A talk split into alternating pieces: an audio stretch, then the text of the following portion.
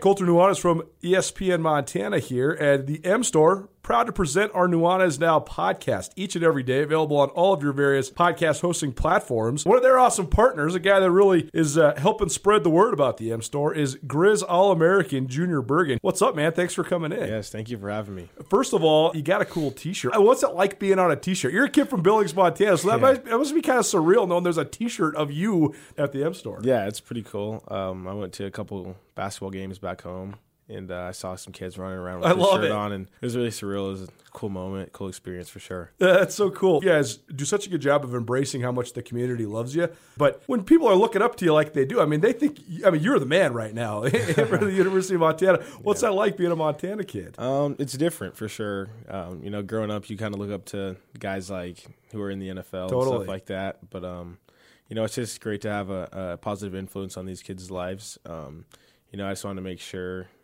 uh, I set the example and lead by example and give them someone to look up to. Go check out the M Store. They're located there at the corner of Higgins and Broadway here in the city of Missoula. And you can also visit anytime online, montanamstore.com. They have all the latest and greatest, a whole bunch of original Grizz gear. And of course, they have Junior Bergen t shirts. Junior Bergen, proud partner with the M Store, as well as us here at uh, ESPN Montana. Thanks for swinging by, man. Yes, sir. Thank you for having me.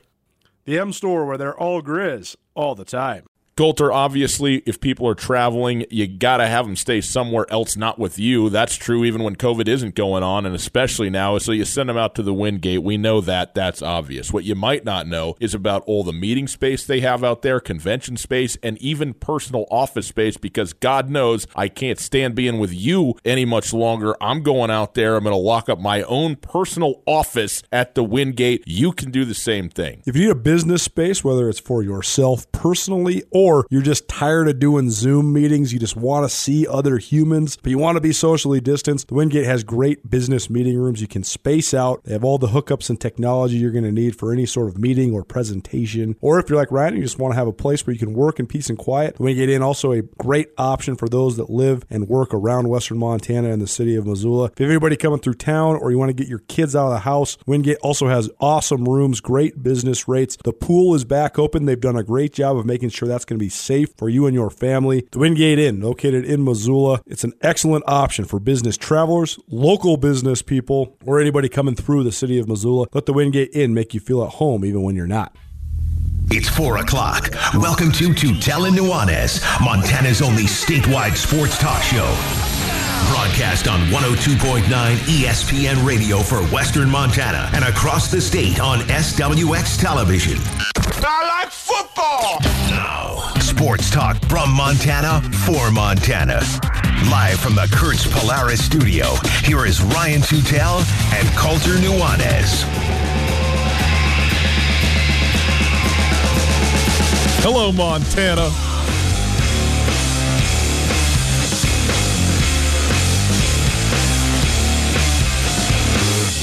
FCS quarterbacks starting on Sunday Night Football. How about that?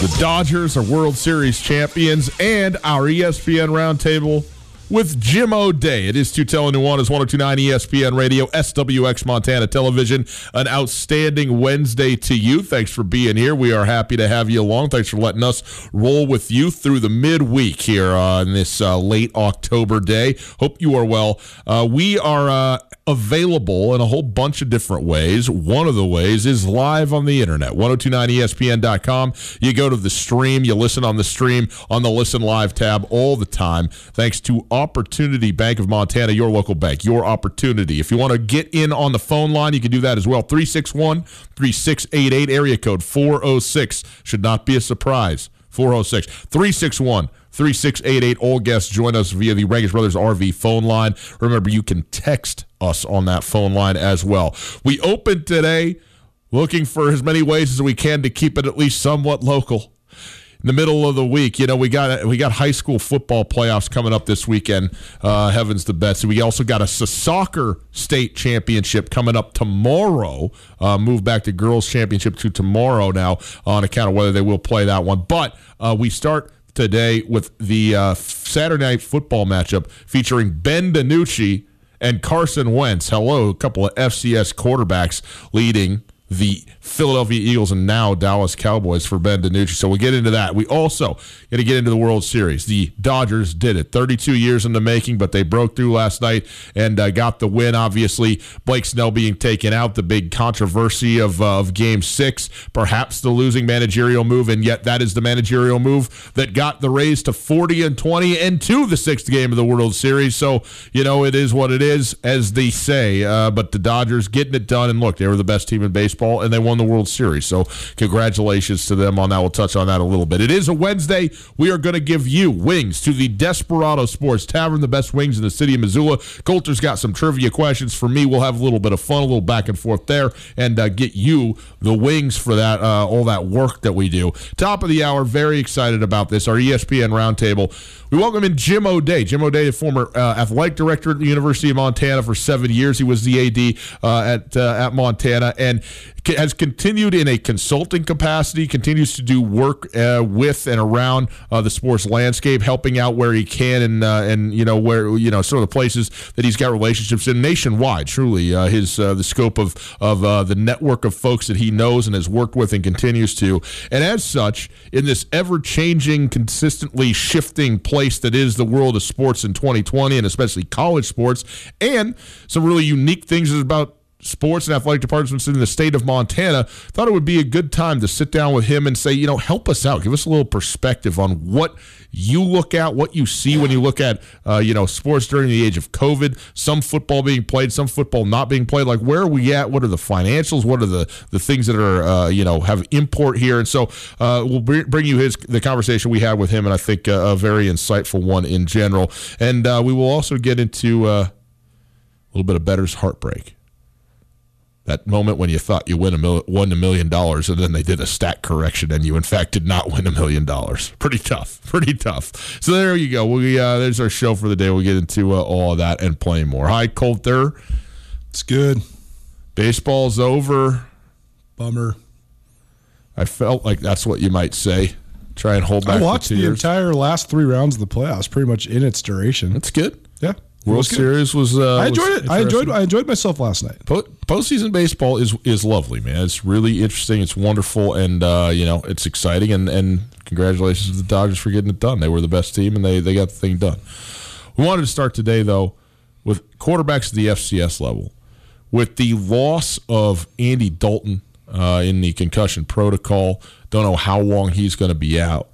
The third string quarterback, who is now the first string quarterback for your Dallas Cowboys is Ben DiNucci. Ben DiNucci from James Madison University, the number two, the the, head, the starting quarterback for the number two team, basically consensus number two team in the country, will be going against the starting quarterback, former starting quarterback for the consensus number one team in the country at the FCS level, level and that being Carson Wentz of North Dakota State.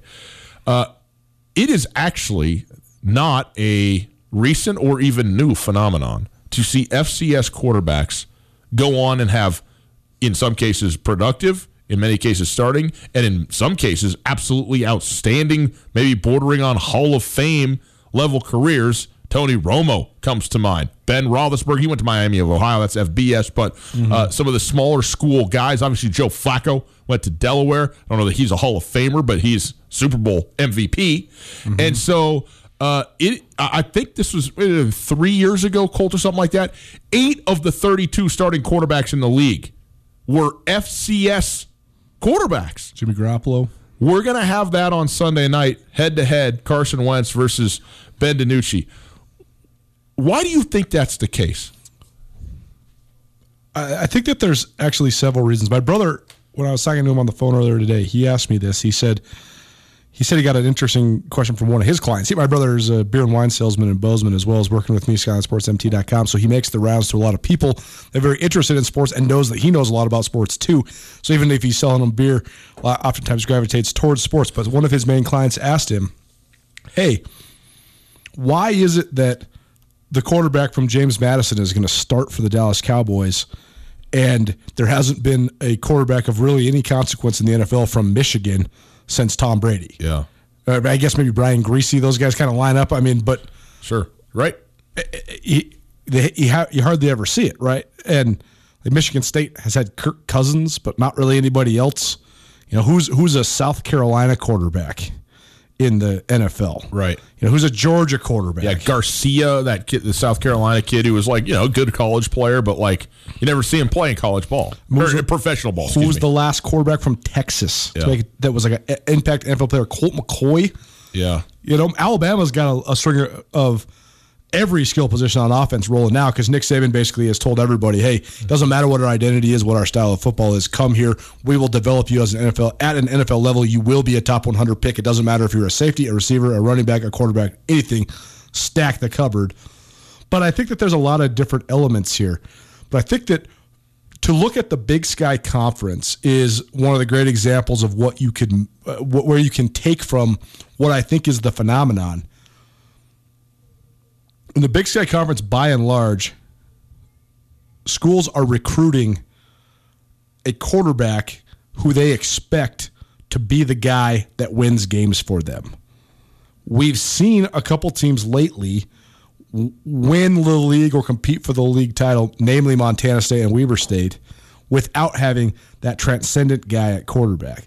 That said, though, Eastern Washington, for example, between 2002, when Josh Blankenship won the MVP of the Big Sky Conference, Yeah. and 2016, Beau Baldwin's last season at the helm at Eastern Washington, five different quarterbacks won a combined total of I think 12 different Big Sky Offensive Players of the Year. Three different quarterbacks won Walter Payton awards, and all of those guys were the key factor to Eastern Washington being a perennial FCS power. You're recruiting this dude to be the dude and win for you for multiple years at a time. Mm-hmm. All of the pressure is on the QB. And Beau Baldwin was such a great recruiter that he was able to just, and then the production starts to recruit for itself as well, right? Like you have Erik Meyer, so you say, hey, Matt Nichols, come here. This guy threw for 12,000 yards. You'll be a four year starter. You'll throw for 15,000 yards. Mm-hmm. And it starts to just build upon itself. But you look at every single time Northern Arizona has been good in the last 20 years. When were they good? When they had Jason Murrieta, who was the best quarterback Jerome Souers ever recruited, besides Case Cookus. And when Cookus was healthy and he was in the playoff mix, when he's not, they're not. And that's it because it's all about this one guy. Montana's actually a program where they've had quarterbacks that was built all around, like Dave Dickenson. They've also had teams that won national championship, like in 2001 when John Edwards led them to a national championship.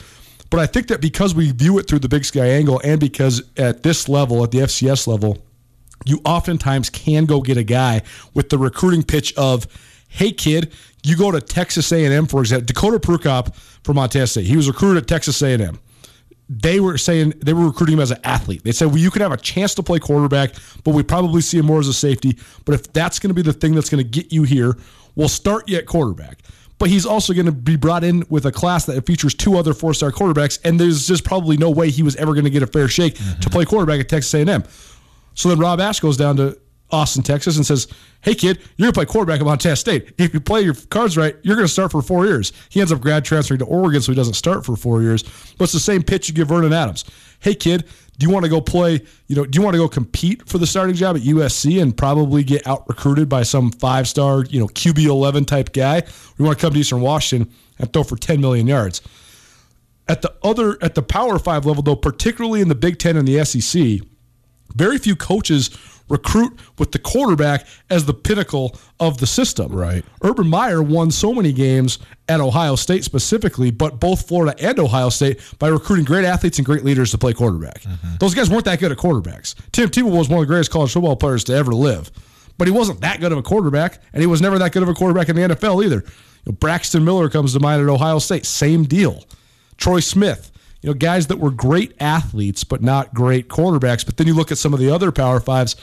I I think that they don't need the quarterback to lead them all the way to glory. Now Dabo Swinney is going on the other side. He's treating it like an NFL model, and he's bringing in Deshaun Watson, Trevor Lawrence. Exactly. And this is what I wanted to touch on because we can talk about FCS and even, you know, some of the group of five, you know, guys like a Big Ben.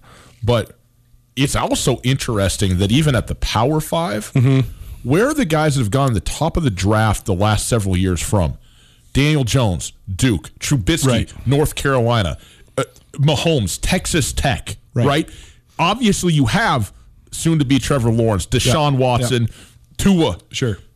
maybe you throw Justin Herbert in there. Oregon is certainly in that you know big time football place, but hasn't had a ton of. But I guess the point is, is like where guys actually develop and become great quarterbacks from. And obviously, okay, Trubisky looks like a bust. That's fine.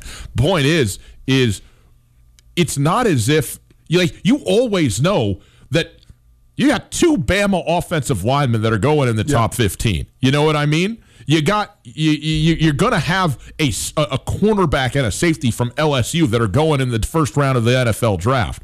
But where the quarterback can come from, they sprout up absolutely everywhere and all of a sudden you go, "Well, who's this kid at Georgia Tech?" you know, who looks like he's, you know, the real deal. And how did he end up there throwing the football around? Well, a lot of times, though, too, there's, the common thread of trusted quarterback cultivators, trusted quarterback coaches. It was actually interesting the three guys that you kind of just pulled out right there because Matt Patrick Mahomes played for Kliff Kingsbury, who has at least a recent track record of getting guys to the NFL. The quarterbacks that came before mm-hmm. and after Patrick Mahomes, Baker Mayfield and Kyler Murray also went to the NFL. You mentioned Duke. Well, why is Duke? Why did Daniel Jones have so much clout coming out of Duke? Because he played for David Cutcliffe. Who did David Cutcliffe develop? The Manning brothers. Where was David Cutcliffe's per- career path? Tennessee, Ole Miss, Duke. So the Giants just said, "Oh, here's Eli Manning light." This guy had the It's same. actually Eli, Manning heavy. this guy had the same coach as the Manning brothers. Eli Manning never ran 21.3 miles an hour ever. And then you got the and then you got the the Larry Fedora has a, a good reputation as developing hmm. pro style quarterbacks. I think there's another factor too, like North Dakota State. You talk Brock Jensen, Carson Wentz, Easton Stick, now Trey Lance. That's four straight NFL quarterbacks. It would be impressive enough to have a fifth round draft pick out of the FCS like Easton Stick was, let alone the number two draft pick in Carson Wentz, let alone now this other kid who, if he wasn't in the same draft as Trevor Lawrence and Justin Fields, probably would be a top five Did, pick as didn't well. you hear? It's not clear he's not going to be in the same draft as Trevor Lawrence. Well, that's true. Trevor Lawrence looks at number one overall and goes, "Hmm, Clemson looks pretty good. Yeah. maybe No, I won't go to the Jets." It- it's true, but I think that. So, t- talk to me about this though. I think there's another element too, though, where when you go to a Power Five, you're getting put under a lot of pressure, and so it changes your mental dynamic as a player, especially as a quarterback. Mm. At the FCS level, if you're a dude that's been brought in to build the program around, you're going to get a lot more chances to fail. There's going to be hardly any quarterback controversy if you're healthy. I mean, Case Cookus at Northern Arizona got hurt four times. He was never not the starting quarterback when he was healthy. It's his job. They recruited him to be the guy. That's it. And we've seen it with quarterbacks across the big sky. Whereas at Michigan or at Georgia, you get hurt, the next guy's up, you might never get your spot back. Mm-hmm. Texas, you get hurt, you might never get your spot back. But I also think that there's this element of everybody around you is so so good and they're performing at such a high level then if you are ever the so often at the FBS the, the power 5 level the quarterback is the reason you're not winning games not the reason you are winning games do you know what i mean mm-hmm. how many how many times has Michigan had 10 future NFL players on the, the offensive line and the defensive side of the ball and been mediocre because of the quarterback. Yeah. So now all of a sudden the whole locker room's looking at you. The, then the next guy up, okay, is this going to be the answer? So there's this this huge spotlight on it, and I think it incurs it, it hinders the development of guys because the dude who does go to Michigan out of out of high school is better than the dude that goes to Portland State out of high school. But what they become in terms of the cultivation of their confidence, the reps they get during college, the experience reading defenses, the different quarterback minds that they might be in touch with. That's the other thing that's interesting about FCS quarterbacks. We've seen North Dakota State have a variety of offensive coordinators over the last 10 years. Because why? They're killing everybody. So these guys get better jobs, they move on up. Or, you know, they lay in wait, become the head coach next. But that gives you a more diverse offensive acumen too, because you're learning all these different systems. And I think that the last thing, and I think this is where we're going to actually see a divergence from this current trend. I guess two things. One, so many of the Power Five programs, some of the elite programs, gravitated towards running the spread. That then made those guys not appealing to the NFL for a long time. Mm-hmm. Now everybody in the NFL is running the spread too. Like there's a definitive reason why your boy Matt Ryan got drafted over a bunch of guys who were better than him. For sure. Because he was running a pro style offense at Boston College. Now you don't have to go look at a pro style offense as much because so many teams are running the element of the spread. Then the last thing I would say is this. There's a definitive uh, dynamic to being a backup quarterback or a roster quarterback in the NFL. And it doesn't necessarily mean that you're better than all the other guys. It's not a meritocracy that's linear like offensive line or wide receiver. Like if you are one of the 200 best wide receivers in the world, you have a chance to be one of the five guys on an active roster in the NFL. And if you're like 205, then as soon as a couple guys get hurt, you're going to move up that ladder pretty incrementally.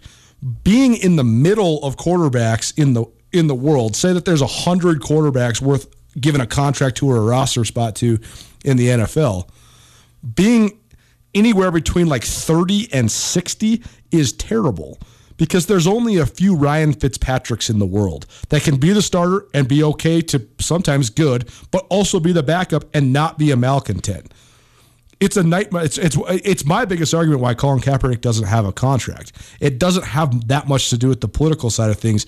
It's that if he busts, now you have a giant distraction in your locker room. It's the same thing that is has the potential to happen in New England right now with Cam Newton. Cam Newton doesn't have the mindset to be a backup quarterback. The guys that do have the mindset to be backup quarterbacks, though, they can stay in the league forever. I mean, how long has AJ McCarron been in the league without really ever playing? How long was Chase Daniels in the league? Forever, because he Was. was Is. He's- he still is Is. right. He's been in the league for 12 years without really ever playing because he doesn't have the expectation to be a starter. He knows he's just the backup. So it's honestly better to not be in the middle of the top 100, right? It's better to be number 70 through number 100, but then all of a sudden you are, you know, number 78 like Ben DiNucci, and Dak Prescott goes down, and Andy Dalton goes down, and now you're up. Yeah, and I mean the the impetus for this conversation is valid if it filters through Ca- Carson Wentz. It's not really that valid if it filters through Ben DiNucci because Ben DiNucci is a you know is he's in the right spot. Good for him to earn that spot, but it is a circumstantial play, obviously, that he would be starting for the Dallas Cowboys on Sunday Night Football. Um, that said, occasionally, especially a guy playing in his very first game, can come out and like actually play pretty well. I think Jeff Driskel, the first like two games that he played, mm-hmm. was like, hey, maybe this guy's got something. And I forget the kid out of Washington State that went to Buffalo and played for about three Luke games. Falk? Well, Luke Falk, Luke Falk, the first game he ever played was like a top 10, you know, had like a top 10 in the league performance that week, then threw the 17 interceptions in the next three weeks or whatever, and that was it. And for Ben DiNucci, is there any chance on Sunday that he comes out and go, people go, Who, who's Ben DiNukowitz? And there's no chance that he's going to do anything right, but he does. Don't forget now. Got some good wide receivers sitting around there to throw the football to. If you don't know, you don't know. How do you scout a guy you've never seen play? So I don't know. It's going to be fun for me to watch this Sunday night game. The other interesting factor too, though, is that when you talk about FCS quarterbacks that make it to the NFL, and, I think this is why the quarterback position is so fascinating, and I also think why recor- recruiting the quarterback position is such a flawed science. Because often it's just about finding a fit or getting a chance or having a coaching staff that believes in you and sticks with you. I think that's another thing that happens at Power Five schools. When a guy hits a rough patch, well, you got this redshirt freshman in the wings. What, what, why, why don't we see what this guy can do? Totally. Whereas the redshirt freshman in the wings at Montana State was playing at Manhattan last year. Like he's from a Class B school in Montana. He's not ready. Totally. But I think that the other thing that's fascinating though is when you look at all the a lot of those um, FCS quarterbacks that you named. That's what's so impressive about North Dakota State is all four of their most recent NFL quarterbacks: Brock Jensen, Carson Wentz, Easton Stick, and Trey Lance were recruited by them out of high school and developed by them within their program. That is 100% unique. Hmm. Ben DiNucci did not start at James Madison. He started at Pitt, and he actually started at Pitt, but then fell out of favor. Coaching change ends up at James Madison. Joe Flacco did not start at Delaware. He also started at Pitt. Tony Romo did spend his entire career at Eastern Illinois, but that's because of a bu- uh, no, excuse me, Western Illinois. Jimmy Garoppolo was at Eastern Illinois, but both of those guys were committed to FBS schools coming out of high school, and then same thing. Coaching staffs move, get fired, they dip out. All of a sudden, you don't have any offer. You land at this spot.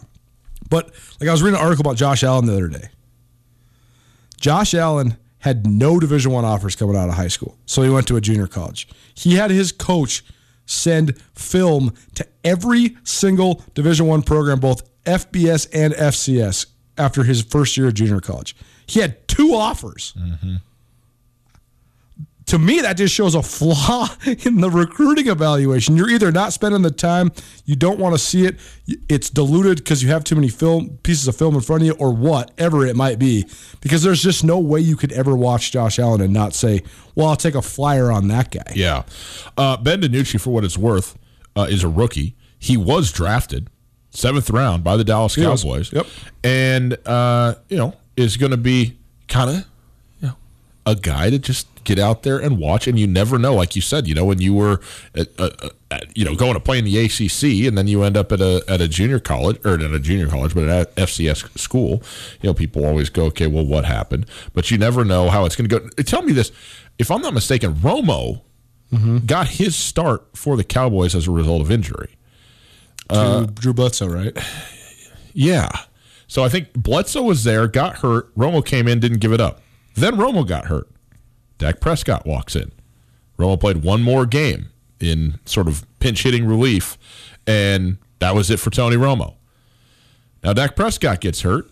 Andy Dalton is there for a half, but now all of a sudden Ben DiNucci walks in. Now, nobody thinks that Ben DiNucci is going to sit here and replace Dak Prescott. Dak Prescott is entering his prime as a quarterback. I realize obviously he's got a very long road back from an injury standpoint, but Tony Romo, at you know at the least, and certainly in the case of Drew Bledsoe, when that happened, these are the guys who are at the, the tail end of things, relatively speaking, of what their of their careers, their playing days.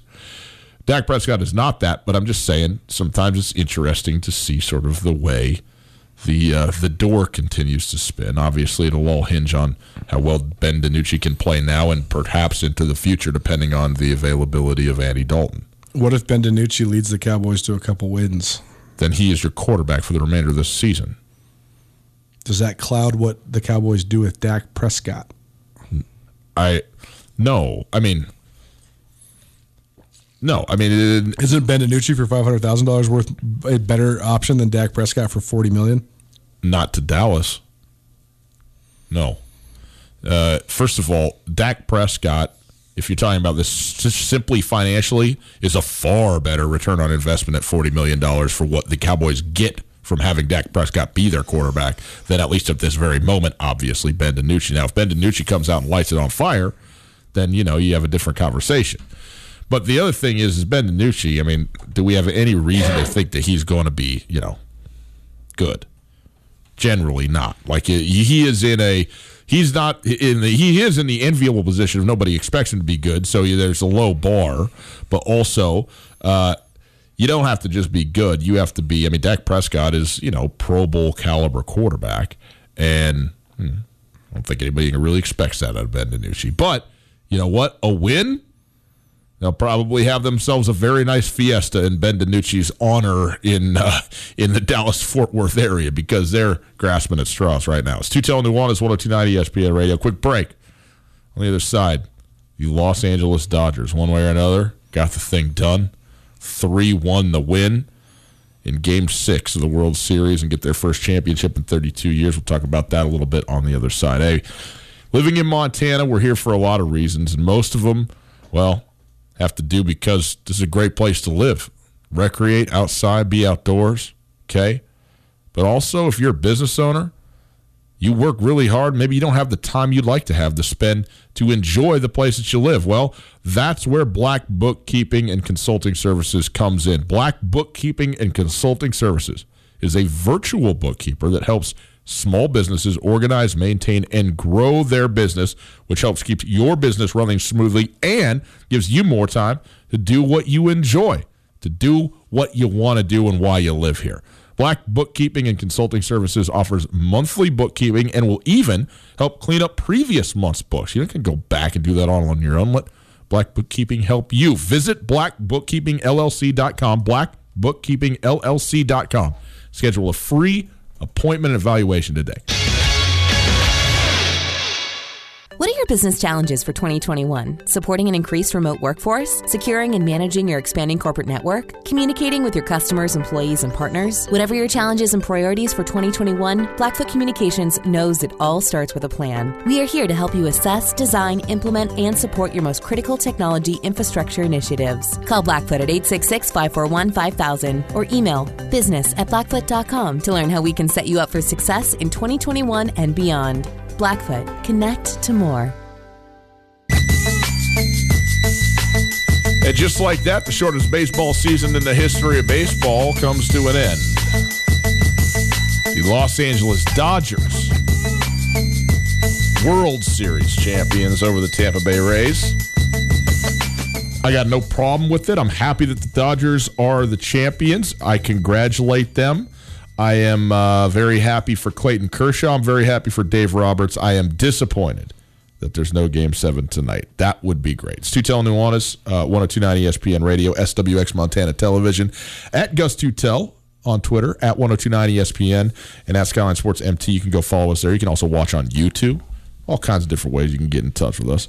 Uh, Colter, the game last night uh, was a very good game.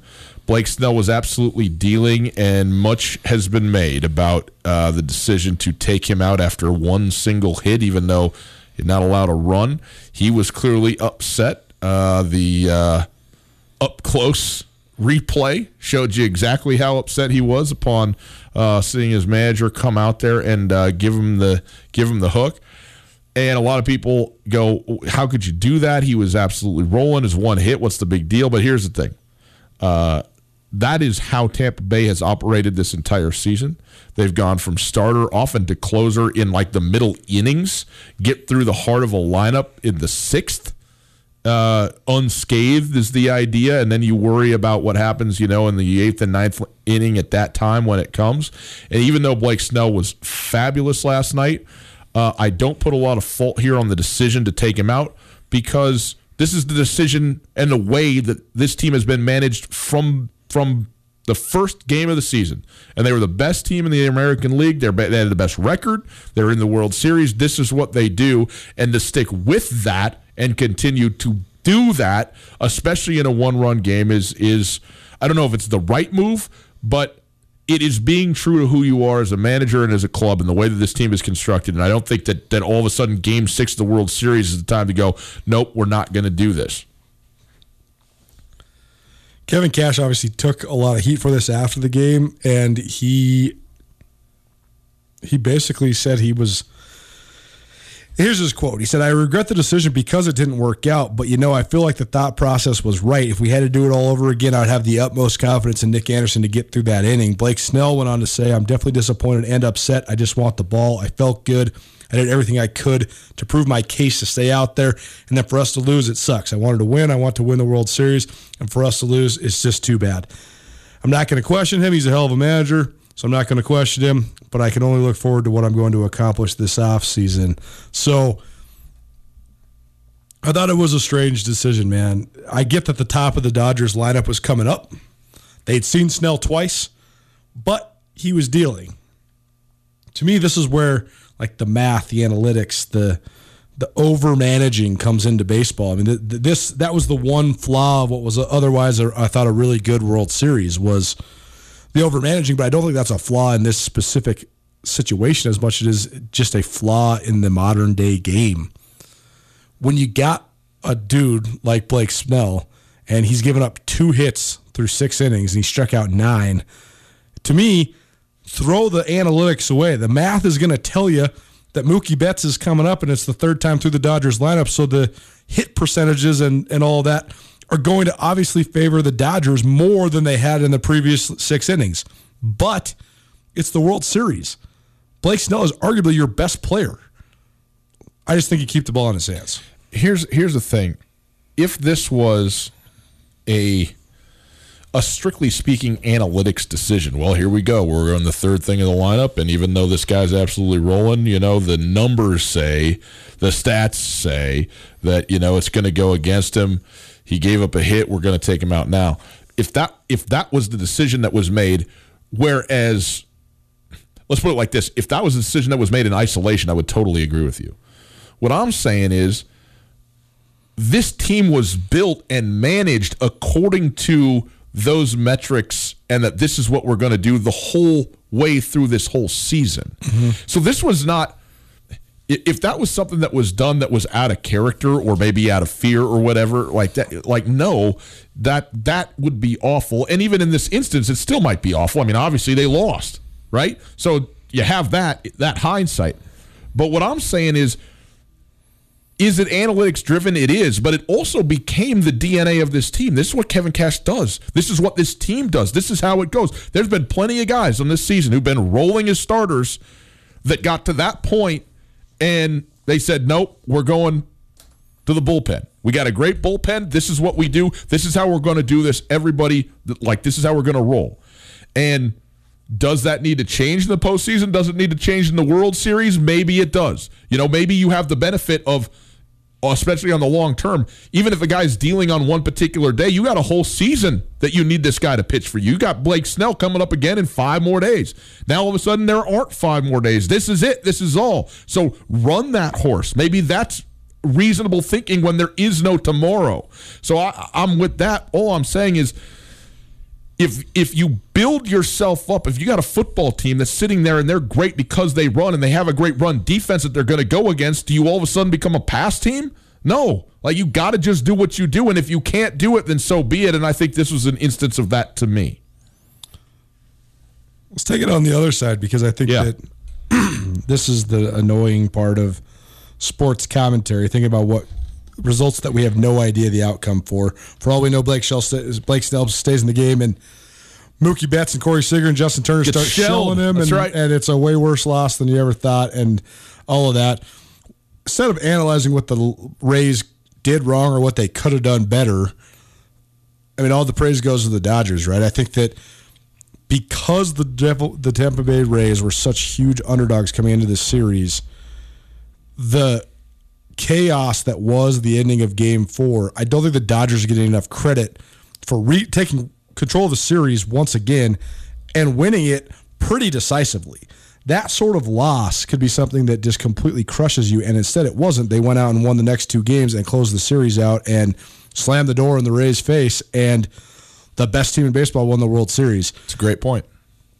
And I just think that this Dodgers team, I it's it's too bad because the image of teams that baseball has created by operating with a no salary cap makes it then somehow it takes away a little bit from the accomplishment that it is to win the World Series. It's just like the Dodgers won the World Series. Well, duh, they did.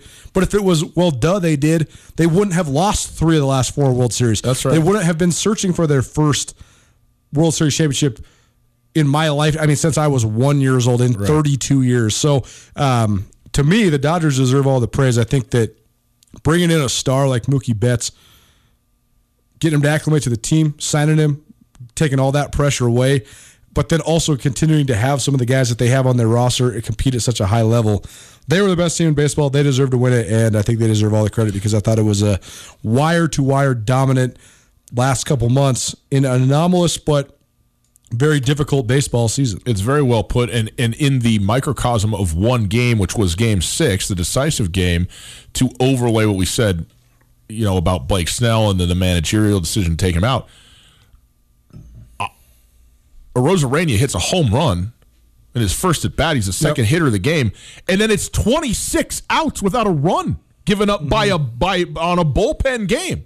I mean, the, you know, the the Dodgers their their starter last night uh, uh, goes five outs. He went one and two thirds and was gone, which, by the way, is not a surprise. That was sort of the plan. They were going to do a bullpen game. But how great is that bullpen to come in dude after dude after dude and just go shutout, shutout, shutout, zero, zero, zero all the way through. So, you know, you can talk to me about Cash and the decision. You can talk to me about Blake Snell. That's fine. But also, you can't score one run and win a baseball game, especially in today's baseball very often. The other thing that I thought was worth noting that I thought you would just jump all over uh, with with pure and unadulterated hatred is it, it, was 27 or 28 strikeouts last night. Mm-hmm. The most, I think, by two strikeouts in the history of postseason baseball, including the last two outs with Urias up there, who's great. Okay, Mm-hmm. just there staring at the dang thing coming right down the pipe. And I never seen a World Series end on a called third strike. and, and, never. And the last two batters, Yeah. all just looking at it and Yeah. like, I know you're up there and it's like this is the spot and like, but I mean, first. As great as the, the, the win is in the World Series, it wasn't the greatest game of all time last night. It was a Mm-hmm. lot of just, I mean, pitchers dominating. Okay, that's great, but I also thought it was a lot of hitters hitters wilting, and that eh, you know is what it is. And maybe this is modern baseball, where all of a sudden it's three one because guys are just chopping at nothing or not chopping at all. But let's be clear the the thing that drives me crazy about the strike the prevalence of strikeouts is not the actual striking out as much as when you got two guys on base and you have two strikes in the count rather than extending the rally by putting a ball in play or becoming a two strike hitter you still swing for the fence. That's what drives me crazy.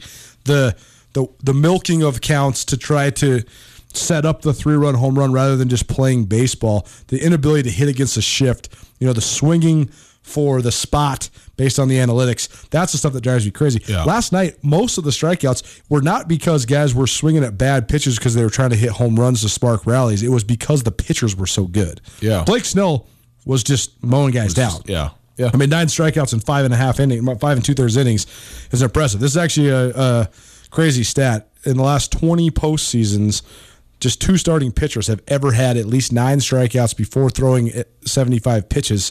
CC Sabathia, the other one in the 2017 American League Division Series, he had 69 pitches by the fifth inning and had nine strikeouts.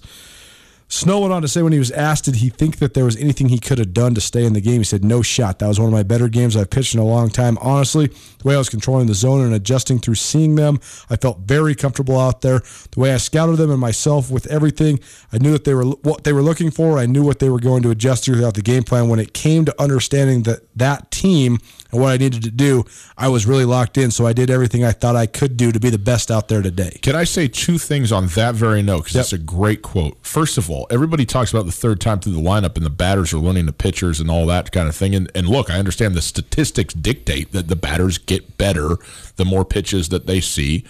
Okay, that's all well and good. But why can't the pitchers learn the batters too? Why can't you know? They, I understand you have your scout going up there, but why is the pitcher not learning equally about the hitter that he's facing within the scope of the game? I realize it's the onus is on the guy throwing the ball to make the pitch. Okay, so it is mm-hmm. action and reaction, and that is a one way street. There's not symmetry to pitching a baseball to a hitter. It's going to the hitter. The hitter's got the, the one who's making the decisions about the ball. But I mean, when you talk about Blake Snell, he's like, I know what these guys were looking for. I was setting them up. I had them set up in the first at bat to get them in the second, and had them set up in the second to get them in the third potentially. Uh, I realize you only have so many pitches that you can go to, and at some point it is going to skew in the in the hitter's favor. But I just think the presumption that yep, that's it, you know, two, twice through, that's it, that's all. The other thing I think is if you are a baseball player, and particularly you're a pitcher, this is what you live for. Right. And you are a Cy Young Award winner who knows that you got it going on and you get the hook. That is damaging relationally. I know that you know that this is the way the game goes. I know the way that you've managed all year, but but you know that doesn't change what you are as a human and what you're feeling out there. And this is going to take a long time for Blake Snell to get over. And, and and it's what I'm always arguing about the peel from a fan perspective. It robs you of the ultimate drama of the game. If Blake Snell stays in after giving up the single, and then he walks the next guy, and now he's got two on with one out. Can he figure? That's what Yeah. I want to see. Yeah, yeah. Can he figure out how to pitch his way out of it? Like imagine this is why the starting pitchers don't get to become as big of stars as they used to be. Because you would never take Curt Schilling out of that course. moment. Pedro Martinez, Randy Johnson.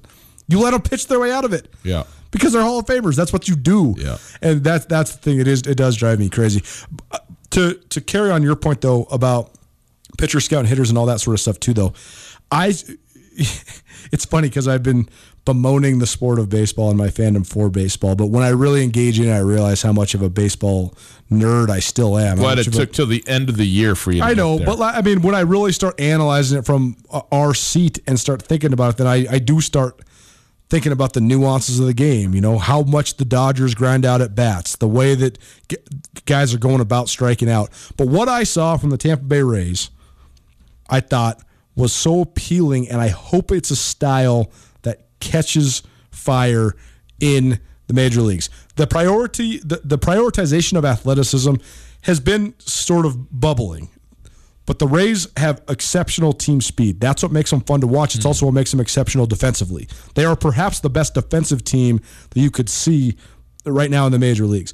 But because they're so athletic on defense, because they can make so many plays that less speedy, less athletic teams could make, they have a completely and utterly different pitching philosophy than anybody else I've seen in baseball in the last handful of years. They aren't obsessed with the analytics. They aren't obsessed with jamming this guy when you need to jam him or you know never throw this mm. guy a pitch on the lower half because you know one fourth of the time he's going to hit it over the fence. Instead of saying one fourth of the time he's going to hit it over the fence they're saying three fourths of the time he's not. I'm pounding the zone. They attack the zone. The pitchers pound they want to throw first pitch strikes. They threw more first pitch strikes this season, percentage wise, than any staff in the last 10 years of baseball. That's what makes baseball more entertaining Yeah. for people to watch. That's right. Is when you have pitchers that are going after people. It's the pussyfooting around where you're not you're avoiding everything to get to the eight hitter so you can like get the the shift where you hit into the double play or whatever. It's good strategy, but it's not appealing for the fans. right. The Rays are just straight up going up there and saying, "Hey, I'm gonna throw smoke. I know I got a bunch of great athletes, especially in the outfield, to chase down balls. Let's go, bring it." And I hope it's a style that other people adopt because I think it's actually more sustainable. You can build a team that can make a run in the playoffs. It doesn't have to be so detailed or intricate. You could just have a bunch of young guys who are having fun, and that's what makes baseball so much more fun to watch. Oh two telling Nuanez, 1029 ESPN Radio. All right. Dodgers, World Series champions. Good for them. Quick break. On the other side, we give you wings. Colter gives me trivia questions. What are your business challenges for 2021? Supporting an increased remote workforce? Securing and managing your expanding corporate network? Communicating with your customers, employees, and partners? Whatever your challenges and priorities for 2021, Blackfoot Communications knows it all starts with a plan. We are here to help you assess, design, implement, and support your most critical technology infrastructure initiatives. Call Blackfoot at 866 541 5000 or email business at blackfoot.com to learn how we can set you up for success in 2021 and beyond. Blackfoot, connect to more.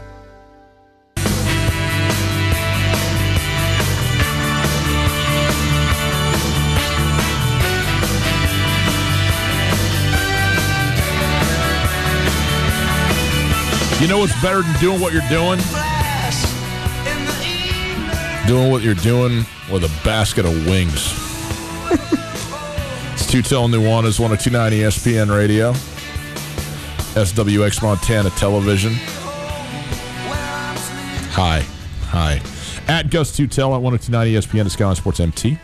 Have a uh, uh, excited to uh, bring you some wings to the Desperado Sports Tavern. Uh, the Desperado, the number one wings in the entire city of Missoula. And you know what? That ain't all. Colter, when you and I go there, I get the wings, of course, doy. but also, I don't know, It's so much. hammer through a burger. Great burgers. Watch Gus Steaks. eat. Watch Gus eat a uh, third pound cheeseburger and 12 wings in about 13 minutes last week.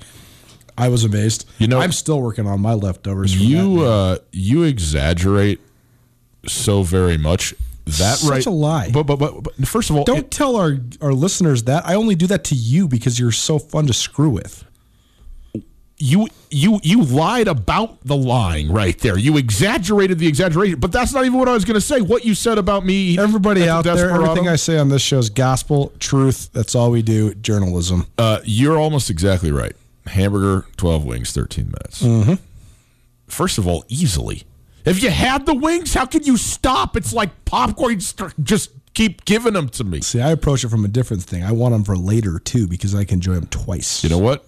I get another basket. Well, we're gonna give you one right now. 361 3688. You want a basket of wings to the Desperado Sports Tavern? Well, of course you do. 361 3688. Call right now. We got a basket of wings for you. Uh, we'll, get, we'll send you the gift card in the mail. You can go down there and uh, enjoy yourself a basket of wings uh, on us. It's a Wing It Wednesday. We do a little trivia every Wednesday around here. Colter, This time you got the question. I don't know why I've been asking the questions. I'm terrible at the questions. you come up with the good questions. Let's go. What's your trivia questions for me today? All right, the uh, Los Angeles Dodgers won the World Series last night. That was their sixth World Series championship, seventh World Series championship. Excuse me, sixth or seventh? I think sixth. Okay, I think four in LA and two in Brooklyn.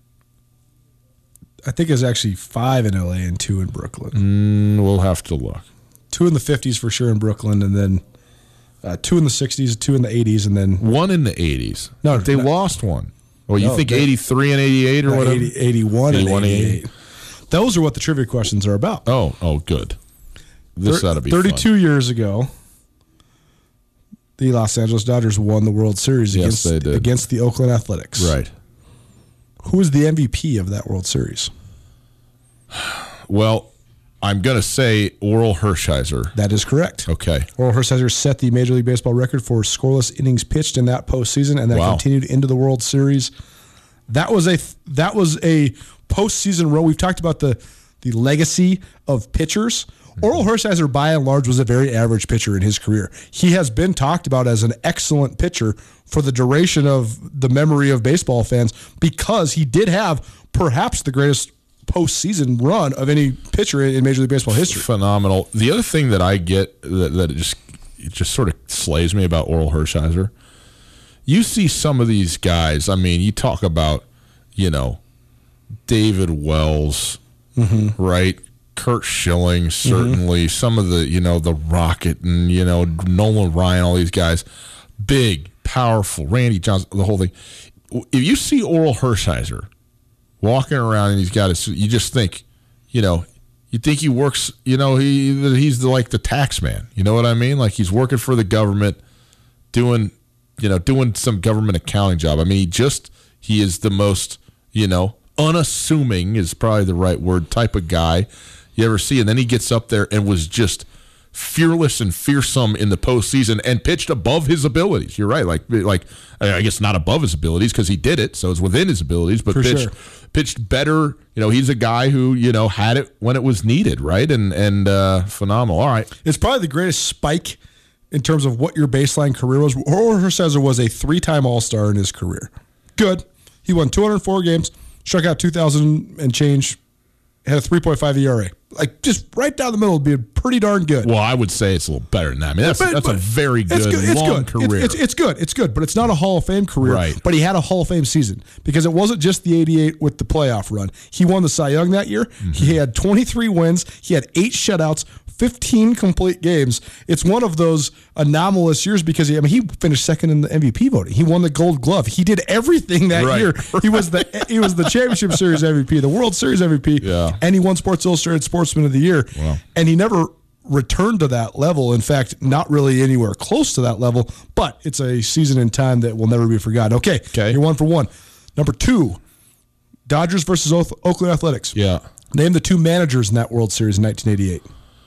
Tommy Lasorda. Tommy Lasorda's the Dodgers. Yep.